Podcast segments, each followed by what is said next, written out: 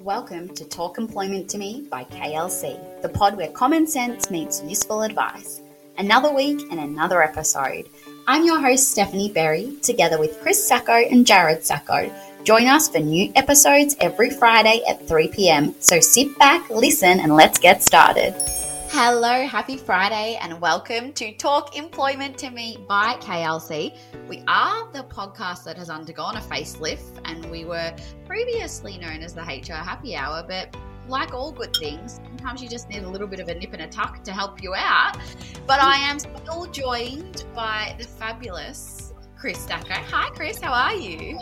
Good, I feel great after my facelift. Thanks so much.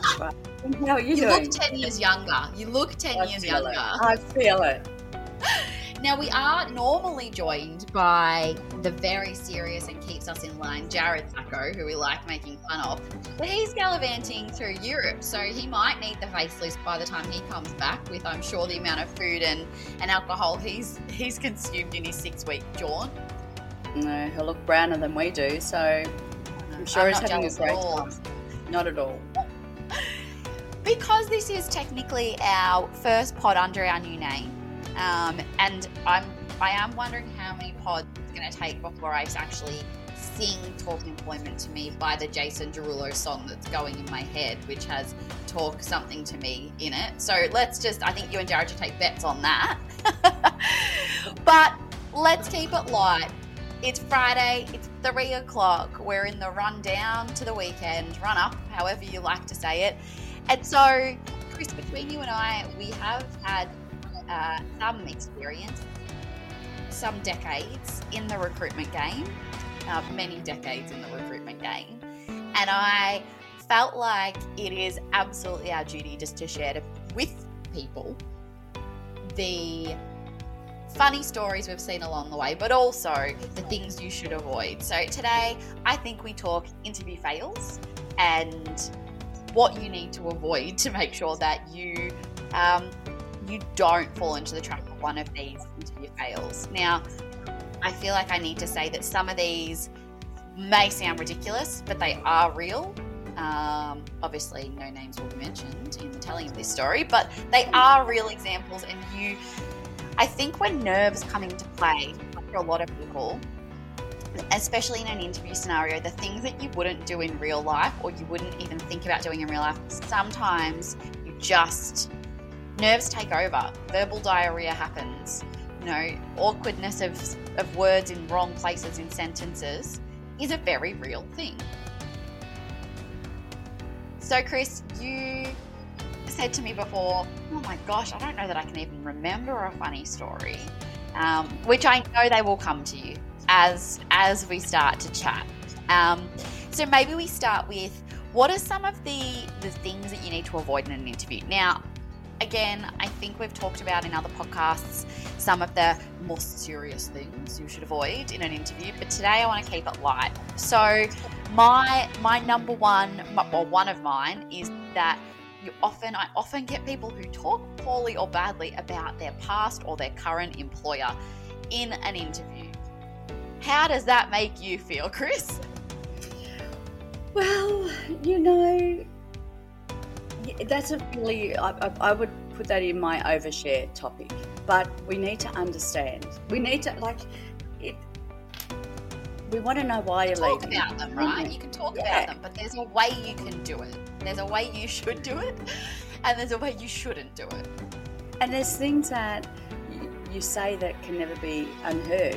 Once it's out there, it's out there. So, if it's somebody to work for us, for example, and they're busy talking about their last employer and what they did, that they're going to be talking about you that way. So you don't want them as part of your part of the group. So I think the overshare,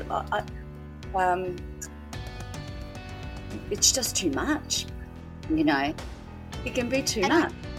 And it is hard because for some people, it may have been a really bad experience. And I'm certainly not saying that you haven't had a bad experience or that you're not entitled to feel that way, but there is a way that you can communicate that in interviews. So, I know I've had someone say, my past boss was an effing D had in an interview, to which maybe he was. I'm not doubting that for a second. But there's maybe a better way you could explain that in an interview that's not me kind of, you know, reeling back in my chair from shock that you've just sworn twice at me and I've just met you. I've had people who have reduced themselves to tears, you know, because what they've gone through is still so raw. I think it's probably not time to go for an interview because you don't need to be presenting tears because that's not the best representation. I've had people have said to me, you know, I didn't last that long in my last two jobs, but I've taken them both to fair work and I'm waiting for the outcome. That's an overshare. We don't need to know that. Alarm bells are going off. Yeah, absolutely. And the point you make there about people that are kind of in tears or quite upset, and the fact that they then, I find that that's a situation where you haven't, it's like a breakup, you haven't processed the fact that you're no longer with that employer, and it could be for a lot of reasons. Maybe the company went into receivership or liquidation, maybe your role was made redundant, maybe you were let go, whatever it might be. Maybe you were no good at your job. Yeah, you might have been no good, but you are bringing that trauma or that baggage into your next interview, and it does show. Even if you're not, you know, physically crying, I think that people discount the fact that you actually bring the way you feel in that moment into how you are talking about the role or the employer into the interview. And a lot of the time it has negative connotations, and you might have actually had an amazing experience for 95% of the time you were there. But the last 5% that you were there, that last couple of days where things didn't go how you thought they were going to go, that's now marring your experience, and you haven't had a chance to process it and kind of let the clouds clear to be able to still talk about the experience in a positive way. And unfortunately, that's when you end up with people saying to me as a recruiter in an interview that the boss was an effing D head and that he did X, Y, and Z, and then you kind of think, well, as much as I think you'd be great for the job, I couldn't put you in front of a client. If you swore at my client, they would say, well, Steph, what are you doing? Who is this person? So would you ever tell somebody to stop swearing as I was swearing at you? Have you ever done that? Oh, I don't know that I to be fair, I actually haven't had that many people swear at me in my personal life. That was just I mean, in my professional life. Personal life, different story. I haven't. However, I think if they were, I think there are, it's such a tough question. I think if I was in a scenario where I really felt like they were talking really, really negatively and they were swearing a lot and it kept coming up and kept coming up and kept coming up, I would probably say to them, it seems like you're really holding a grudge there. Talk to me about it. Like, you need to get this off your chest, because if you take this into your next interview, you're not going to be successful. You're not successful in this interview, I can tell you right now, but now use this as your kind of cathartic exercise to get it all out so you don't take it into the next one. What about you? Yeah, I've actually have done it a couple of times. Of course you have. Why does that not shock me? Well, you know, and it's more, again, because I'm all about something. This is keep this podcast light, right? Yep. Don't feel like it's so light so far, but you know, if people have got no self-awareness, and this is what, you know, and they're dropping F-bombs, or even if the words that they're saying aren't quite as offensive as the F-bomb, they probably had no idea. And the couple of people that I have pulled up on were mortified because I didn't even realise it was part of their dialogue. And then it was always like, there's a, you know, the skies have opened up and they've gone, oh, maybe that's why I haven't got the last 15 jobs that I applied for, because you're dropping the F-bomb. It's not appropriate, client facing. And you're not realising it. Yeah. You make a very good point. One of my other ones, Chris, sorry, as I just talk over the top of you, welcome back. One of the other ones that I have seen, again, that is a thing to avoid in interviews, and again, these are just really, really quick snippets, but is, I'm going to say lying. Now that's harsh. Again, keep it light. Lying. Ha ha ha. So funny. But it's more around inconsistencies in what you're saying in an interview versus what your resume is saying in an interview. So you need to make sure that your resume is telling the truth and you haven't embellished it to the point where it's no longer a true story of your history. Because I have been in interviews where people say things and talk about jobs and I'm like, now that job you've just spoken about, that's actually not on your resume. Oh, well, I was only there for 3 months. I didn't think it was worth putting on. Okay, ding, ding, alarm bells, red flags. Did you not make it through probation? Now I have a lot of red flags about what you're saying, what you've told me. Your resume's not up to date, and you've not put it on your resume, so you're actually just trying to hide it and lie about the whole thing versus and maybe we could talk about this in another pod, but actually popping it on your resume and dealing with it in the correct way. Yeah, that happens a lot. And the other then disconnect is there are a lot of hiring managers out there who have time on their hands that do their check the LinkedIn profile, and again, if it doesn't correlate, bang, they're going to pick you to pieces. It's like doing 10 rounds with Mike Tyson. You know, you're not going to get up from it. It's just going to be a hard slog. So you've got to really be careful. Look, and the other thing is, like, we interview every day of our lives. We talk to people every day of our lives. So it's not even what's written on the paper necessarily. It's where your eyes dip it when you ask a question. It's, you know, the perspiration that forms on your forehead when you're asked a tough question. Like, if you're lying, you're going to get caught out. And that's happened to me. I had somebody, nerves maybe, lies potentially, but this poor man just perspired like, I don't know, like Herman Monster, and it was coming out of the top of his head and dripping down his face. And you know, there were just holes in his resume and his story and his journey. Don't lie. You've got to be good at lying. You've got to have a great memory if you're going to be a liar. And most people don't. And most hiring managers, most recruiters, most employers, whoever it is that you're meeting with, as you say, are switched on enough and have a well-tuned enough BS meter that they can pick up on the things that you're saying that are inconsistent or do have holes. And seriously, there are reference checks for a reason. There are, you know, statements of service that we can get from employers for a reason to confirm everything that we've asked you and that you're saying is correct. So don't do it. Don't lie, because or even outside of lying, make sure that you don't have inconsistencies in your resume versus your LinkedIn versus what you're actually going to say in an interview, because that can create or plant that seed of doubt. And for some hiring managers, that tiniest seed of doubt is enough for them to say no. Do you know what I find amazing too? Sorry, Steph, but... No, that's okay. Some of the senior interviews that I've done, and this has been probably over Zoom, you know, we're now lockdown days. When one of my questions is, so if you're ever going to be interviewed by me, is just a really broad one. Tell me about yourself, you know, your professional self. And the amount of senior managers who have their resume in front of them and go, from this date to this date, I did this. Yep. And from this date to this. Yeah, and I go, hang on, where's that natural flair and why are you reading it from paper? This is not scripted. I want to get to know you. So there's again, when we talk about the BS radar, it's going off.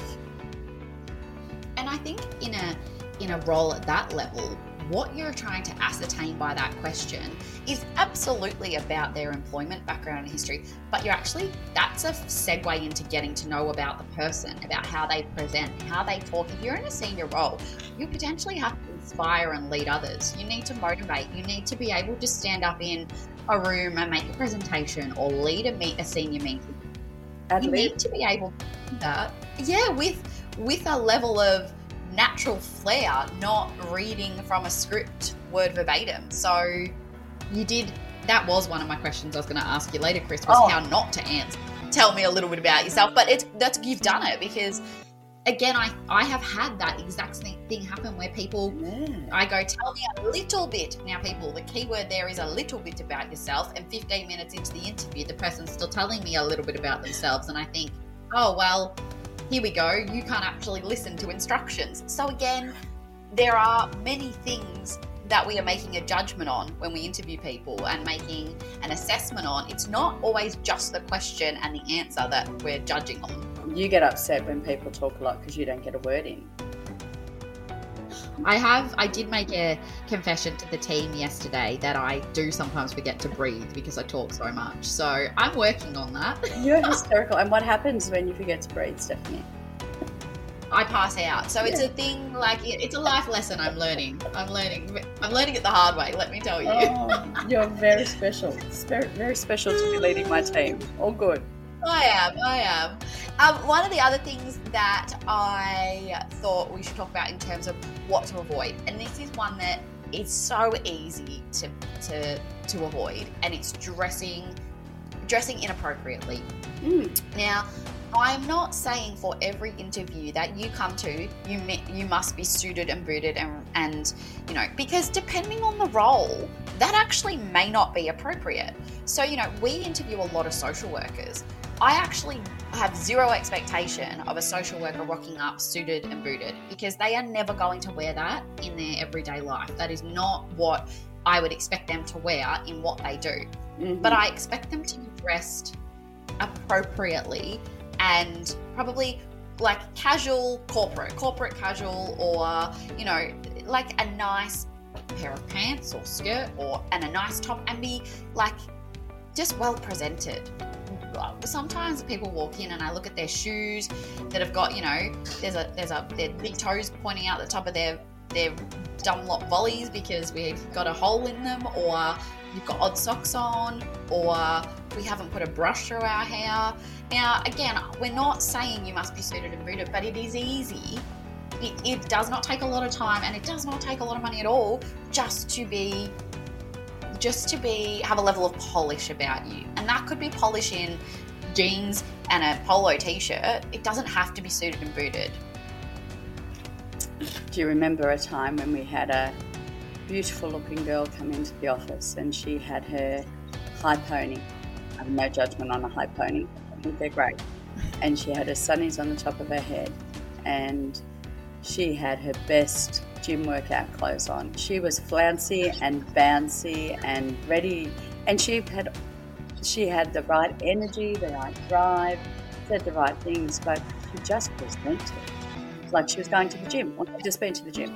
So she wasn't the man for the job, sadly. I do remember, this is many moons ago, when I think I was doing work experience. So this is many moons ago. And I did it at a recruitment agency, go figure. And I remember sitting in an interview and this lady came in, and I cannot remember for the life of me, but I can't remember if it was for an executive assistant, like we're talking, this is over 15 years ago, so I'm really struggling to remember here. I don't remember what the role was that she was interviewing for. But again, she was wearing a suit. She had full face of makeup on. She had, you know, she wore her stockings and her best heels. I feel like maybe she was an EA or a PA role she was interviewing for. And I, in my 15-year-old, 16-year-old wisdom, work experience kid wisdom, at the end of the interview, the person that I was sitting with said to me, "How do you think she went?" And I said, "I think she answered the questions quite well." And the recruiter that I was shadowing that day said, "Absolutely, I agree. She answered the questions really well, but she had her hair." Now, again, this is making a snap judgment on someone. She actually had her hair in a high pony, but on the side of her head. So it looked like she had one ponytail coming out of the side of her head. I'm not even sure I'm painting the right picture. This is a grown woman, not a 3-year-old. This is a grown woman with a side pony spurting out the side of her head. Now, on reflection, that was not an appropriate hairstyle. If I was the CEO or I would not want that person representing me because she's doing her hair like a child. Like, what was happening? But that recruiter said she's got all the skills, but I couldn't put her in front of my client with her hair coming out of the side of her head like that. And I remember thinking, wow, that is just one of those things that if that ponytail had been 3 inches further around her head, she potentially had the job. She potentially got the job. But here we are. Welcome to the very cutthroat world of recruitment. Well, it's the whole picture we're looking at, isn't it? The whole picture. So yeah, you know, that was my own experience. We also interviewed, and look, that's what they're face to face. You know, if you're wearing your pajama pants, it doesn't matter. It just doesn't matter. Hopefully, you're talking about when you're doing it online. Absolutely, sorry. But, you know, you're also then want to be very conscious of the fact that if you are wearing your pajamas and you are online, that it's not a mirror behind you where yes, what you're wearing is a reflector back. And I have seen that before, and that's a little bit too much. So. I think the other one for me, again, I feel like I could talk about funny recruitment fail or interview fail stories for forever.